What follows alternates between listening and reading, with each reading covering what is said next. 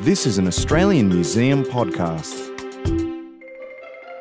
Welcome to Live Talks at the AM, recorded in front of a live audience at the Australian Museum in Sydney. Good afternoon, everyone, and welcome to the Australian Museum. I'm Kim McKay, the Director and CEO, and it's my great pleasure to uh, welcome you officially to the museum today, but also to acknowledge that today we're meeting on the land of the Gadigal people and to pay my respects to elders past and present and emerging. And as I always say, we're very lucky here at the museum to have some wonderful emerging leaders, many of whom contributed to put together the extraordinary Unsettled show that just opened uh, on Friday night here.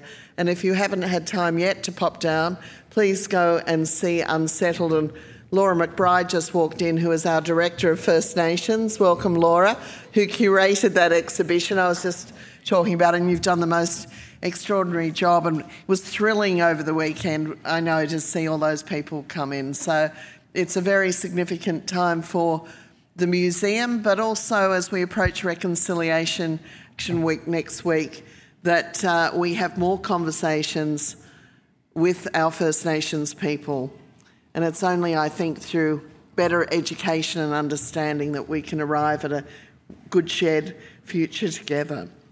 So, this is the second of our lunchtime conversation series in 21, where we're focusing on First Nations visionaries and innovators. And these are some of the people who are featured in the Westpac Long Gallery in uh, our 200 Treasures exhibition. So, if you walk around on level one there, you'll see those people featured and you can learn more about them. So, for over 60,000 years, this landscape has honed the athletic prowess of First Nations people.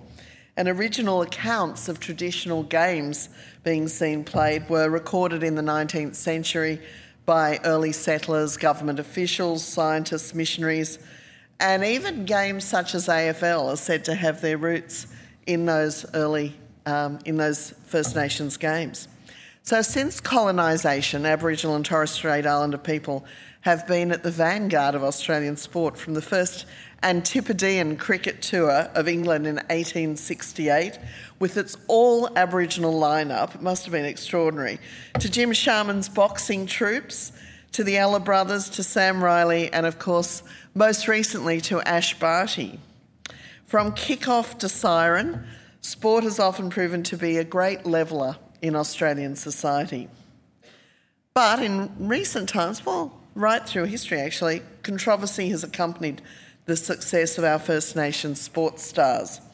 Whether it be Evonne Goolagong Cawley playing to a segregated crowd in the 1972 South African Open, or Nicky Winmar pointing proudly to his black skin, who can forget that image, after opposition spectators hurled racial abuse at him in 1993. And for this afternoon's lunchtime conversation series, I'm delighted to share the room with Bianca Hunt and Professor John Maynard, who will really unpack some of these issues and ask whether anything has really changed. Now, let me tell you about John Maynard, for those of you who don't know him. He's a Worimi man, and he gained his PhD back in 2003, examining the rise of early Aboriginal political activism.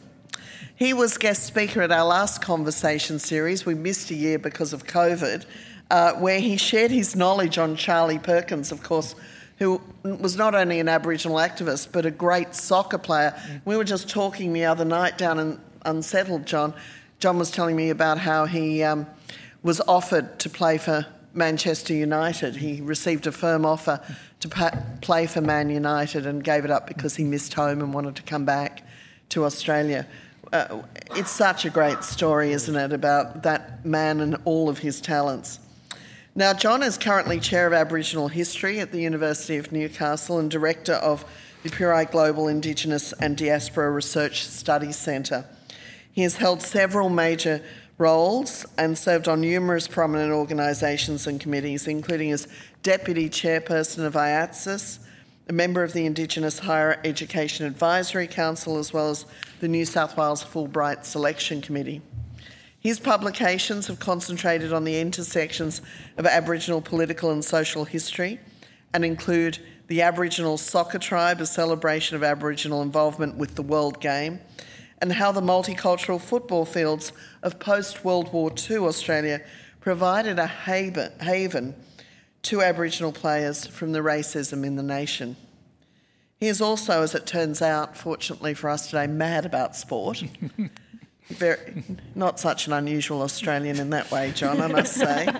Um, and he's sitting down this afternoon, of course, with another sporting fanatic in Bianca Hunt, who's a passionate presenter of NITV's Yokayi Footy. She's a proud Kamilaroi woman. She's also Barkindji, Ballardong, and Whadjuk. So you can say those better than I can in a minute, I'm sure. I'm practicing, but not enough, obviously. She has a dual degree in business and creative industries, and she's the former co chair of the Australian Indigenous Mentoring Experience. And she herself is not one to shy away from a fight. Most recently, going toe to toe to call out the bigotry of AFL commentator Sam Newman for comments he made about the murder of George Floyd in 2020. Mm. So we've got two passionate sporting people. I'm actually quite a passionate sports person. I spent the early part of first decade of my career in sport, uh, here and internationally, water sports mostly.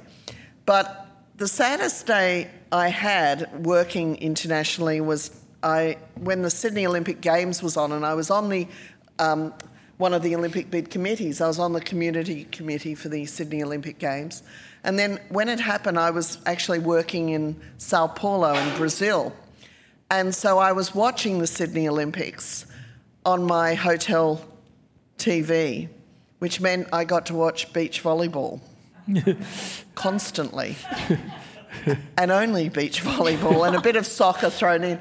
So I missed the extraordinary um, medal win- winning moments from Cathy Freeman. And when I saw that wonderful documentary recently mm. on the ABC, mm. um, what I missed flooded back to me. And in fact, I'm hoping that we might be able to show at this museum. They're going to uh, create an experience out of that film, and we've been mm. talking to them about showing right. it here in the future. Mm. And of course, growing up, I watched.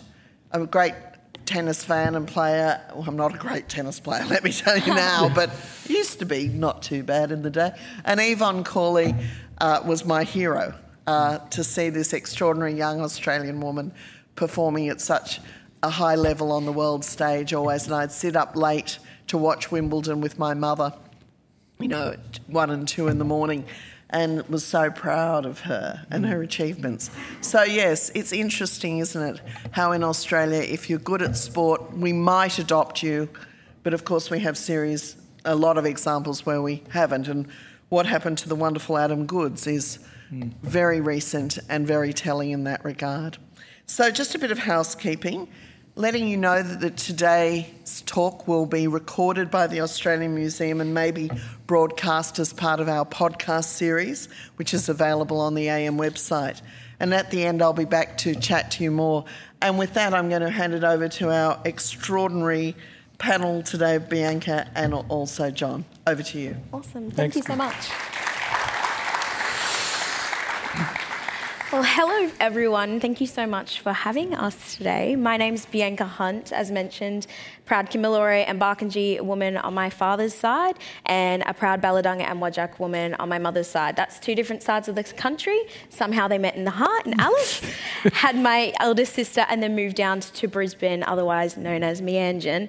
Um, and yeah, it's a massive privilege for me to be here, and of course, I can't start this conversation without acknowledging the traditional custodians on the land in which we gather today and pay my respects to their elders past, present, and emerging, and also noting that I am a visitor to this country, um, but I've also had the privilege of living here for a few years. Mm. Um, I'm currently based in Meanjin at the moment as well, back on country, back home after a very um, exciting time down in Naarm last year, moved uh, about two weeks before lockdown started. So to um, work on Yokayi footy, um, and as much as that was an incredible experience, unfortunately, um, I just couldn't move back down to Naarm. It was a bit too much for me to have to be there by myself without family or friends. So at least I've been able to start off my career within media, and I'm very privileged to be here today. Um, and yeah, something that I'm very excited about. I'm here with royalty. Um, literally, talking and listening. I've only we've only had a few conversations, and it's just an incre- you're like an encyclopedia. It's incredible. like honestly, I think you'll learn so much today. I'm going to be actively learning. So the questions that I'm posing, I am genuinely wanting to learn from him because I mean, this is going to be an incredible experience, but also is this is a sort of history that we don't actually get passed on. And so this is a very important conversation to have. Um, and of course, it is sparked by two very influential women, Evonne yep. Goolagong and Cathy Freeman. We're not going to just talk about these women, but it's about the conversation that it's going to spark and has come from. Sport has been a massive conduit for Absolutely. our people to be recognised, right? Yep. And to be seen within this space because I know growing growing up, um, I always got the kind of comments, oh, but you're a black fella, why aren't you good at sport, you know?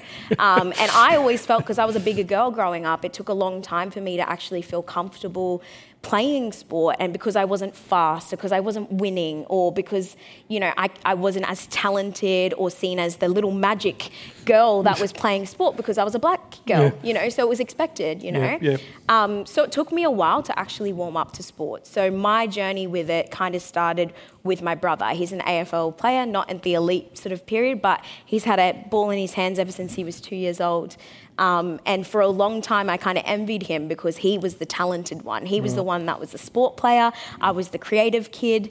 And for him, it was, you know, our whole family every Tuesday night, Thursday night, Saturday, we're watching him, you know, and everything was about him. All the money was invested in him to be this massive AFL player because the pathways for blackfellas yeah. a lot of the time was you're, if you're good at sport, there's a potential, and this is how you can be seen. You can be signed. That's a really big thing, especially with men and football. Um, so that was a clear pathway for him. Whereas creative industries, for me, wasn't a massive pathway. We didn't know if money would be into it. You know, it's a very difficult life going in through the creative space. Um, so it was for a long time that I kind of envied that sporting yeah, sort yeah. of world. And then I got to play footy with him as an 11 year old playing under 10s because I'm only five foot tall. so they were like, no, she looks little enough to play this sport. She'll be right. Um, they all thought I was like seven, but that's fine. Um, and my love for, for AFL began, you know, and yeah, then yeah. because the pathway for women wasn't actually there for a long period of time, um, I wasn't able to play after being 11. I think it was 12 years old is when they cut off girls from playing AFL. Um, so I went into umpiring and I did a bit of that and just kept doing more my creative stuff, went into dance and everything. And then it wasn't until I was a woman and we found, you know, AFL became a thing. Um, and in my second year of uni, I started playing AFL. My dad was playing for the same team, you know, in a master's sense, and my brother as well. So there was kind of that really cool connection that my family had to a footy club. And that was my experience kind of starting played five years of women's AFL in my second year of footy. That's when AFLW came. Yeah. So I finally saw a pathway for someone like me or my next generation coming through. Yeah. Um, so that's kind of why I'm really passionate about sport now and having the opportunity to be on Yokayi and to learn about our commitment. But the main reason I wanted to be on that show was to show how important our people are within those spaces. And we're going to talk about that. You know, we can't celebrate politics and sport. Unfortunately, yep. we're political, like, like you were saying before, we're born political. So right. this is going to be a really interesting conversation. And the next 45 or so minutes, we're going to discuss, of course, we're going to kick it off with learning a bit about Evonne Goolagong and Cathy Freeman, mm. and then we're going to talk about the different sports and what's happened across this period of time. So, Unc, who is Cathy Freeman? Yeah, sure. Uh, also, oh, yeah. I'd like to just, as a Worimi man, also pay my respects to the traditional owners and also their ancestral lands within which I'm most honoured to be here as a visitor, and also uh, elders both past and present. And I think we should ju- touch on before I go into Cathy okay. Freeman is the whole aspect, and Bianca, you've touched on this, our really rich connection to sport and the opportunities as it raises, but there's a whole history of the denied opportunities for us across the sporting arena, particularly until the 70s when the doors began to open up. And you look at Eddie Gilbert, who was regarded as the fastest bowler in the world and bowled Don Bradman for a duck but he couldn't get picked for Australia. And that was the Bodyline series when Australia was under the pump of getting these missiles hurled down at him. Yet they had a guy who was the fastest bowler in the world, but they wouldn't pick him, Australia, because he was black. He used to play for Queensland, but he wasn't allowed to stay in the same hotel as the Queensland players. He had to camp out in the yard. That's the reality of his experiences. Another great athlete for us, Wally MacArthur, who was in the same home, St Francis home in South Australia, as Charles Perkins and Johnny Moriarty and Gordon Briscoe. Wally MacArthur, as a teenager, was regarded as the fastest teenager in the world and was record. He, he, actually won the Australian Under 19 Championship 100 metres and um, demolished the field, but couldn't get picked for Australia. Kevan Gosper finished second in that under 19 championship and he went on to get a silver medal for Australia at the Olympic Games, but Wally MacArthur was never picked. Wally finished up going to England and turning professional and also played rugby league where he was regarded as the greatest winger in the world. But these were the barriers we faced. And we talk about AFL or NRL, the doors were firmly locked. You could t- count on two hands the amount of Aboriginal players in both of those codes who got a go at the highest level up till the 1970s. And it was started, the, the, the, the gates slowly opened then, and there was a trickle of players coming through until the floodgates burst open. And the reality is, across the last 40 years in both of those codes, the greatest players on the planet in AFL and rugby league have been Aboriginal players. Mm. And that was the difference that happened when those gates opened. Sorry Absolutely. to divert a little no. bit, but yes. certainly going on to Cathy Freeman. Yes. Yeah, Cathy, what, what an absolute hero, not just to us as Aboriginal people, but to this nation. Cathy Freeman won a Commonwealth Games gold medal at the 1990 Auckland Games in the 4x400 as a 16 year old. She went on to win two more Commonwealth gold medals she won two World Championship gold medals. She was a silver medalist at the um, 96 Atlanta Olympic Games and, of course, the 2000 Olympic Games. And, you know, you talk about the Melbourne Cup, the, the race that stopped the nation. That race of Cathy Freeman's in 2000, that stopped this nation. I was actually living in Adelaide at the time, and I went down to the Seacliff pub to watch that. That pub was absolutely jam packed. And I can't tell you, I've, I've played sport. I was a first grade soccer player myself and played lots of sports. And you know, that adrenaline and that anxiousness before a big game, I was so wound up at that pub for Cathy because the pressure on that girl, she was carrying this entire country. And the pressure from the Aboriginal perspective, this was for her people. And I was just so nervous for her watching that broadcast. And, and when she came to that bend and then hit that bend and took off, I can still feel the, the look, all the hairs on the back of my neck stood on end, you know, like, go girl, you know, go you good thing, you know. And as she took off, it was just an explosion. And, and it's just incredible relief for me. And I actually thought, what must it be for that girl? You know, what must she be feeling at this time? Because she was carrying the entire nation. And she'd stood up. You know, you look at the, it was the 98 Commonwealth Games where she carried the Aboriginal flag and copped so much, you know, harassment through that. Um, what's it, what was his name? Arthur Tunstall, the boxing uh, aficionado and also had Commonwealth Games official, attacked her in the press, you know. And Cathy was proud of who she was, and that wasn't going to stop her. She'd taken the Aboriginal flag. And that is um, who Cathy Freeman was and will remain, not just for us, as I said, you know, as Aboriginal people or this nation, she's an international figure. Mm. That's the, the, the, status that, that certainly she got to. Um, Evonne Goolagong Cawley, 30 years before, you know, you look at um, two Wimbledon titles, three Australian Grand Slams, um, the French Grand Slam, a whole host of tennis majors. And I mean, I, I look back at Evonne and I think, um, what a beautiful tennis player, classic tennis player, um, class, grace.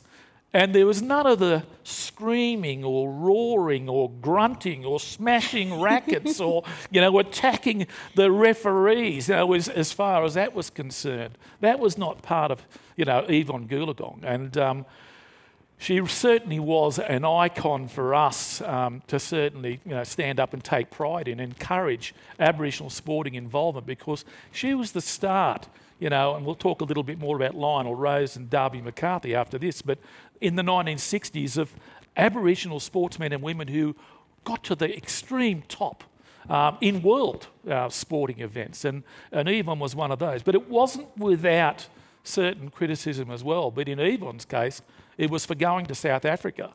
I mean, there were a lot of Aboriginal activists. I know Charles Perkins was one who come out and strongly criticised Evonne for going to South Africa and playing tennis in that apartheid, strict apartheid state. You know, uh, that, you know the, the shocking segregation of black people there. So, and I mean, Evonne still carries that to this day. I mean, those criticisms, certainly from Aboriginal activists of that time period. But it was a time of great social and political change, the 60s and the 70s. Now, from our perspective, you know, Charles Perkins and the Freedom Ride, the Gurindji walk off at Wave Hill, the 67 referendum, on through to the Aboriginal Tent Embassy. Um, and overseas, I mean, you had this a highly visible civil rights movement. Dr. Martin Luther King. Malcolm. X was a great hero, certainly for me and many others. I mean, Gary Foley was one who certainly read Malcolm X's manifesto. And Muhammad Ali, you know, float like a butterfly, sting like a bee. And I mean, the, the incredible uplift you got from a sporting person like Muhammad Ali, his refusal to go and fight in Vietnam, you know, lost his title.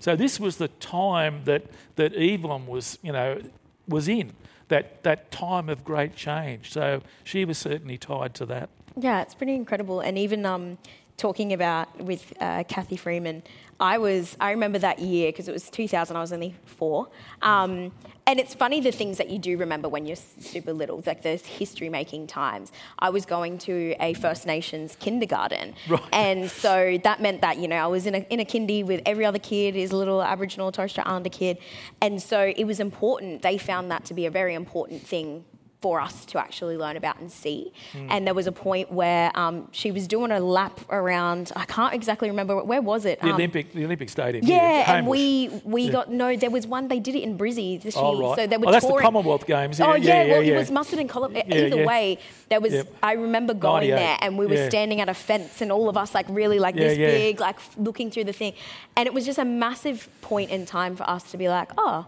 she looks just like me. You know, yeah, like yeah, I, yeah, I could be that too. Like I can do that. Um, and so it became an achievable point of sure. reference for yep, us. You yep, know, it's like, yep. okay, we see it, we can be it. And I think that's a very common thing for a lot of the industries our mob come into these days. Um, and as in, like, if you can see it, you can be it. If you can't see it, you got to be it. So you got to find that way. And I think mm. a lot of these women and men who we're talking about today have started that we talked about the what was going on internationally at that time and the history mm. that was being made in Australia. Mm. What was that? We talked. You talked a little bit about the backlash of her wearing the flag. Mm. What was the reactions from general audiences, like not broadcasters speaking, people speaking on it? What do you what do you remember about that time? People talking about these iconic moments in our history yeah. when Evonne's winning, when cathy's winning. Yeah, yeah. What was that like? Well, certainly in Evonne's time, I mean, and uh, that's also uh, impacted on Lionel Rose. They became Australians. You know, they, they were accepted as Australians. They were an Australian success. Mm-hmm. That was the, certainly the difference in the in the 60s and the early 70s in regards to that. Um, certainly in Cathy's time, I can, you know, Bruce McAvaney, the, the sports commentator, yeah. I mean, he called it the greatest sporting moment in Australia's history. And I mean, I think that reflects change over 30 years as mm. well. That, um, you know, Evonne, Evonne and Lionel, and certainly are being, um, you know, made and accepted and portrayed as Australian, where um, Cathy was open and out as Aboriginal and a great Aboriginal sporting hero. So I think, and I mean, I think that was part of her insisting, yeah. you know, on that space as, as part of that. So that also reflects change, but um, and great change. But in saying that, as we both know, there's a long way to go in any sphere, not just sports, but all spheres in, in, in regarding Aboriginal people in this country, you know, for, for justice and, and equality. Because anything you want to measure in this country, whether it's housing, employment, education, health, highest rates of incarceration in this country, anything you want to measure, we've got the most outstanding figures of, um, you know, yeah, that need to be made up, you know, and fixed. So yeah, yeah. and I think um, it's quite an interesting one because to us, I feel like it's just like, um, what's the word? It, you, you, visibly see it, so you know, right? Mm. I think the funny thing, and obviously with the people we're going to be talking about, you can visibly see that they're blackfellas, right? They're, they're yeah, Aboriginal. Yeah but it's like it's a surprise or something. So, like for instance, Cathy, you see her as a visibly black woman running yeah. through, and then it's like shocked that she's wearing, she's flying the Aboriginal flag beside her. Yeah. It's like, yeah, okay, she's representing Australia, but she's also representing her culture. Yeah. And I think I've seen, especially across the years within sport, is that if you have an Australian flag with you, you're proud of your country. Mm. But if you have an Aboriginal flag with you, you're mm. protesting. Yeah, yeah. Um, so, yeah, what is way, that for you? Yeah, that's right. Yeah, that's right. That, that's the way it's framed. I mean, you know, you can be proud of your country, but you're proud of your culture. Yeah. And recognise that. I mean, there's still the greatest treasure this country possesses is 65,000 years of Aboriginal cultural connection to this place. That's the country's greatest treasure. Promote that, support that, um, celebrate that. And, uh, and, as I said, that's the, that's the thing where you can draw strength from. I'd, I'd, just like to touch on, I mean, I touched, I mean, I come through a school system in the 50s and 60s, and we weren't in it. I mean, uh, look at the history mm-hmm. text of my time. As far as we were concerned, we belonged to the Stone Age and we were a dying race. Um, I switched off school from the time I walked into the, through the gate in kindergarten. I grew up, my father was a top class jockey. I wrote a book about Aboriginal jockeys, and we're going to talk a little bit more about Darby McCarthy, one of them. And at Newcastle, I grew up on a racecourse with my father, who was a prominent Koori jockey, but there was also Gordon Taylor, Stan Johnson, Davey Matthews, Normie Rose, a whole host of Aboriginal jockeys riding there. But where were they in the Australian racing histories? And that's why I wrote a book about you know, Aboriginal stars of the turf, which I also wrote about Darby McCarthy, and our long connection to the stock industry. They talk about Australia was carried on the sheep's back, it was carried on on black's backs. The reality is in the stock industry, because they wouldn't have had that industry without our input with Aboriginal stock men and women. But certainly for me, racing was that's the driver in writing that particular book, and that's what drives me to do what I do um, in putting our histories back in to the Australian history historical uh, story. Yeah, absolutely. Yeah. And speaking of the stories that aren't really heard, I think it's important to note the fact that we have had 52 First Nations Olympians, mm, mm. and the amount of people that we've heard about is literally a handful mm. when you talk about them. Why is it that we don't know enough about these 52 First Nations yeah, Olympians? Maybe there's a book in that. Maybe I should Absolutely. get, I should That's get yours. working on it. You heard it right here. It's coming out. I better That's start now. I better start now. But th- this is true. I mean, uh, and um, Kim spoke. Kim, uh, Samantha Riley was one. You know, mm-hmm. a silver and bronze medal, uh, medalist at the Olympic Games. Um, um, Peris, yeah. uh, as, as a gold medalist at the, uh, as a hockey player, not just a runner, which she came to later on, but there were some others. And I mean, I, I was just thinking, and I, I met this guy, John Kinsella. I did a study on um, Aboriginal servicemen and women with Mick Dodson, and we did a number of books, I mean, which, you know, was to highlight and, and and showcase Aboriginal involvement in every military campaign this country's fought in, from the Boer War right through to Afghanistan and Iraq today. But you know, our, our military heroes were overlooked. John Kinsella um, was went to Vietnam. But he also represented Australia in the 68 and 72 Olympic Games as a wrestler, you know, a, and a great wrestler. And again, he's, he's disappeared from history. But the, the um, I was just thinking, um, it was basketballer Michael Ahmatt and the boxers Adrian Blair and, and Francis Roberts at the 64 Tokyo Olympics. They were boxers that were the first to get a go, you know, as far as the Olympic Games is opened. I mean, and I mentioned before about Wally MacArthur, the tragedy of that young fella back in the early 50s should have been on the Olympic stage as a runner, and what a great athlete he was. And there's no doubt he would have featured in medals um, in the Olympic Games, particularly 52 and 56, if he had been encouraged and given a go. An absolute outstanding athlete. Yeah, it's yeah. pretty incredible. And speaking of sporting greats, and you've mentioned both of them, Lionel Rose and Darby McCarthy, can you explain a little bit so everyone gets a bit of an un- understanding of both of these men? Yeah, sure. Look, um, both were heroes to me, you know, as a, as a kid and certainly coming through as a teenager in the 60s. Um, and I'll start with Lionel. I, I had a scrapbook. I kept every cutting of Lionel Rose since his fight to win the Australian title against uh, Rocky Gattellari, which was a fight in Sydney. And I kept every cutting of Lionel's fight. So this man, I wish I still had it. got thrown out at some point through our, for our journeys through life, but I had this massive scrapbook. And Lionel was such a hero. And I touched on that fight against Rocky Gattellari at the Sydney Stadium, which was intriguing. I, I, I listened to that fight on radio, and um, what was intriguing was Lionel was from Victoria, Melbourne fighter. Rocky Gattellari was a Sydney fighter. But the person all the crowd was cheering for was Lionel Rose. And I mean, this was the first for me to listen to. The ones they were attacking was Rocky Gattellari because he was an Italian. He was the one copping all the abuse, even from the Sydney crowd. So Lionel was suddenly elevated to Australian, and uh, Gattellari was the foreign, except despite the fact that he was Australian, uh, Italian. And Lionel knocked out Rocky Gattellari, and uh, of course he went on the next year to get a chance as a 19-year-old to fight against Fighting Harada in Tokyo. And they actually said Lionel had no hope fighting for the world bantamweight title. In Harada had already won the flyweight world title and had been a bantamweight champion as well. And Lionel was at long odds. And again, it was a fight I listened to at the kitchen table with my father. And it was just an outstanding performance, and he won that world title. Later that year, he, he wrote a book, Lionel Rose Australian, which is what I'm saying about being adopted into that space, or Lionel's Australian. When he came back from Tokyo, there were 100,000 people lined the streets of Melbourne to welcome Lionel Rose back. Bigger crowd than greeted the Beatles. I mean, Lionel was absolutely gobsmacked.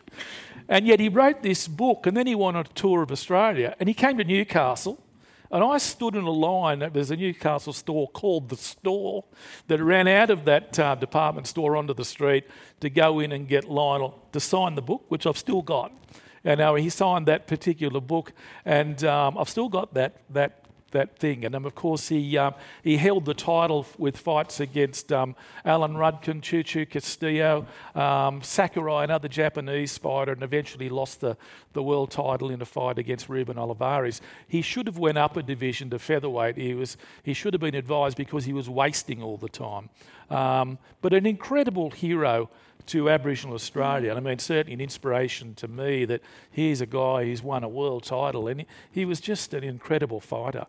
Darby McCarthy, I mean, as I said, I had a scrapbook of all Lionel's fights.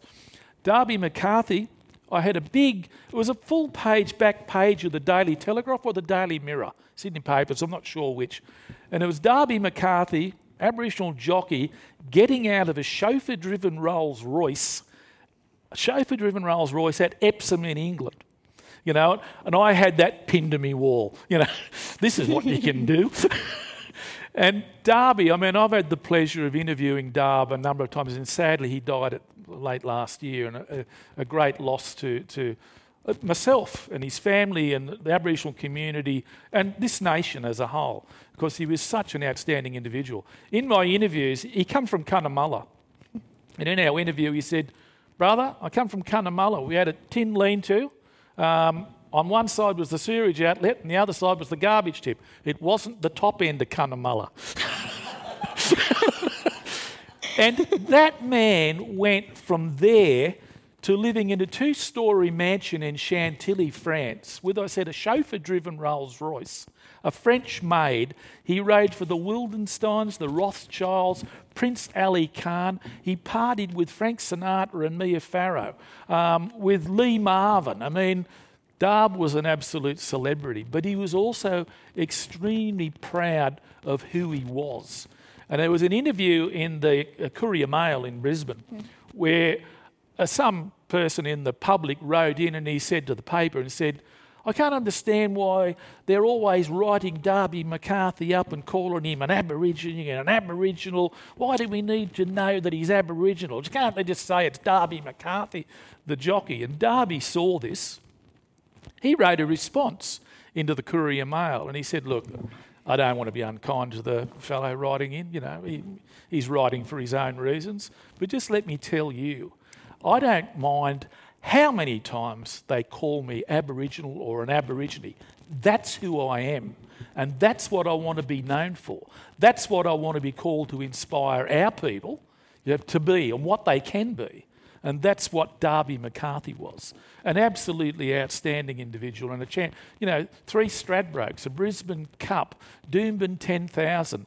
And here in Sydney in 1968, in the one afternoon, he won the two big group ones, the AJC Epsom and the AJC Derby in the one afternoon. Just an outstanding jockey and a great man very proud man. Absolutely, and yeah. someone we don't know enough about. And, yeah, yeah. You know, someone we should be celebrating as much as possible. Mm. I'm going to fast forward because I think we, we're getting a 10 minute sort of call, right? right. Um, I'm going to fast forward to some people that we might know a little bit more of. Um, 1993, we're in the MCG in Melbourne. Collingwood, St Kilda are playing, and Gilbert McAdams and Nicky Winmar are subject to racism within mm. the stadium. Tell us a bit about it. Look, you, you, try and understand what Nicky and Gilbert McAdam experienced that mm. day, and they still talk about it. The hurling of the absolute racial abuse that they two, those two men were subjected to, um, not just coming onto the field, but throughout that game. And both say to this day they were spat at and spat upon frequently throughout that game. Gilbert McAdams' dad come down from Alice Springs to watch his son play in that game. He was so visibly upset and crying, he had to leave the ground because the, watching the, and listening to the abuse levelled at his son. But those two men, it lifted them I mean, they carried that game. They took the Brownlow medals for that game yeah. and completely won the game. And, and Nicky was blowing kisses to the crowd who were continued to hurl abuse at him. And we know when he lifted that jumper up and pointed to his skin, this is who I am. I'm black man and I'm proud of it. That remains to this day, I think, as one of the greatest sporting moments in this country, certainly against racism. And uh, you think of this was our Muhammad Ali moment, as far as I'm concerned, when he come up and said, "I've got nothing against those Viet Cong," and a lot of the statements that, uh, that Ali spoke of. Nicky Winmar's voice in what his actions were that day represented our moment um, in this country. Absolutely, yeah. and I I've had the pleasure of working with both Gilly yep. and Nicky, and just that kind of experience. For for one, like you know, I had Nicky coming onto the show, and I remember getting told they were like, Nicky Winmar's coming in today. And I was like, oh my God, what am I'm going to do. Uh, like, I don't, I don't know. Like, this is someone that's literally immortalized in a statue for Absolutely. one. Yeah. And that in itself yep. is incredible. But also, he's someone that we saw growing up, you know, standing up for, a, you know, for our mob, making sure that people knew that he was proud of who he was and that they weren't going to let him, like, let it get to him. Yep. Um, and for me, I, I'm pretty sure this this photo is probably the most shared photo when it comes to sport Absolutely. and politics and all yeah. that. I think it's in almost every school. Like I've seen it so many times in different schools, different mm. offices, yeah. because it's just a, it's a massive statement, and the fact that it's still relevant today will always be relevant. Yeah, exactly. like that's the thing. And at that point in time, do you think Australians understood how important that part and time of history in '93 would be even now today? Well, when you look at it and, and the impact it made, but we're still facing it. Adam Goodes went through the same thing. Adam Goodes, an absolute champion player, a gentleman, in the way he was treated, not just by the crowd, but by the Australian media. You know, I mean, I'm not saying everybody, but there was this herd mentality and this mass attack to bring Adam Goodes down and which had forced him from the game. That's the tragedy because the game lost one of its greatest stars. And that just demonstrated from Nicky Winmar's time through to Adam Goodes how little progress has been made. And I think we, are going to go on and talk about Latrell Mitchell yeah. as well, who stood up recently against, you know, the, the attacks against him in social media. So these things haven't healed, and it just shows the immaturity within the country still and where we need to, if we, if we want to join hands and heal in this country, we've got to take those steps. You can't sweep these things under the carpet. You've got to educate a wider society on what has happened to us in this country since 1788. Our people, our communities carry intergenerational trauma. That's the reality of our experience. These things need to be healed. And if the country has the opportunity to come together and heal from the past, we can then move forward uh, to share um, in a future it is just and equitable to all Australians. But we have to be open to that. Absolutely. And that's the reality. And these people, these sporting heroes, men and women, over such long period of time, illustrate the hurdles, the triumphs, and the tragedy of Aboriginal experiences. And I think uh, we need to promote that more.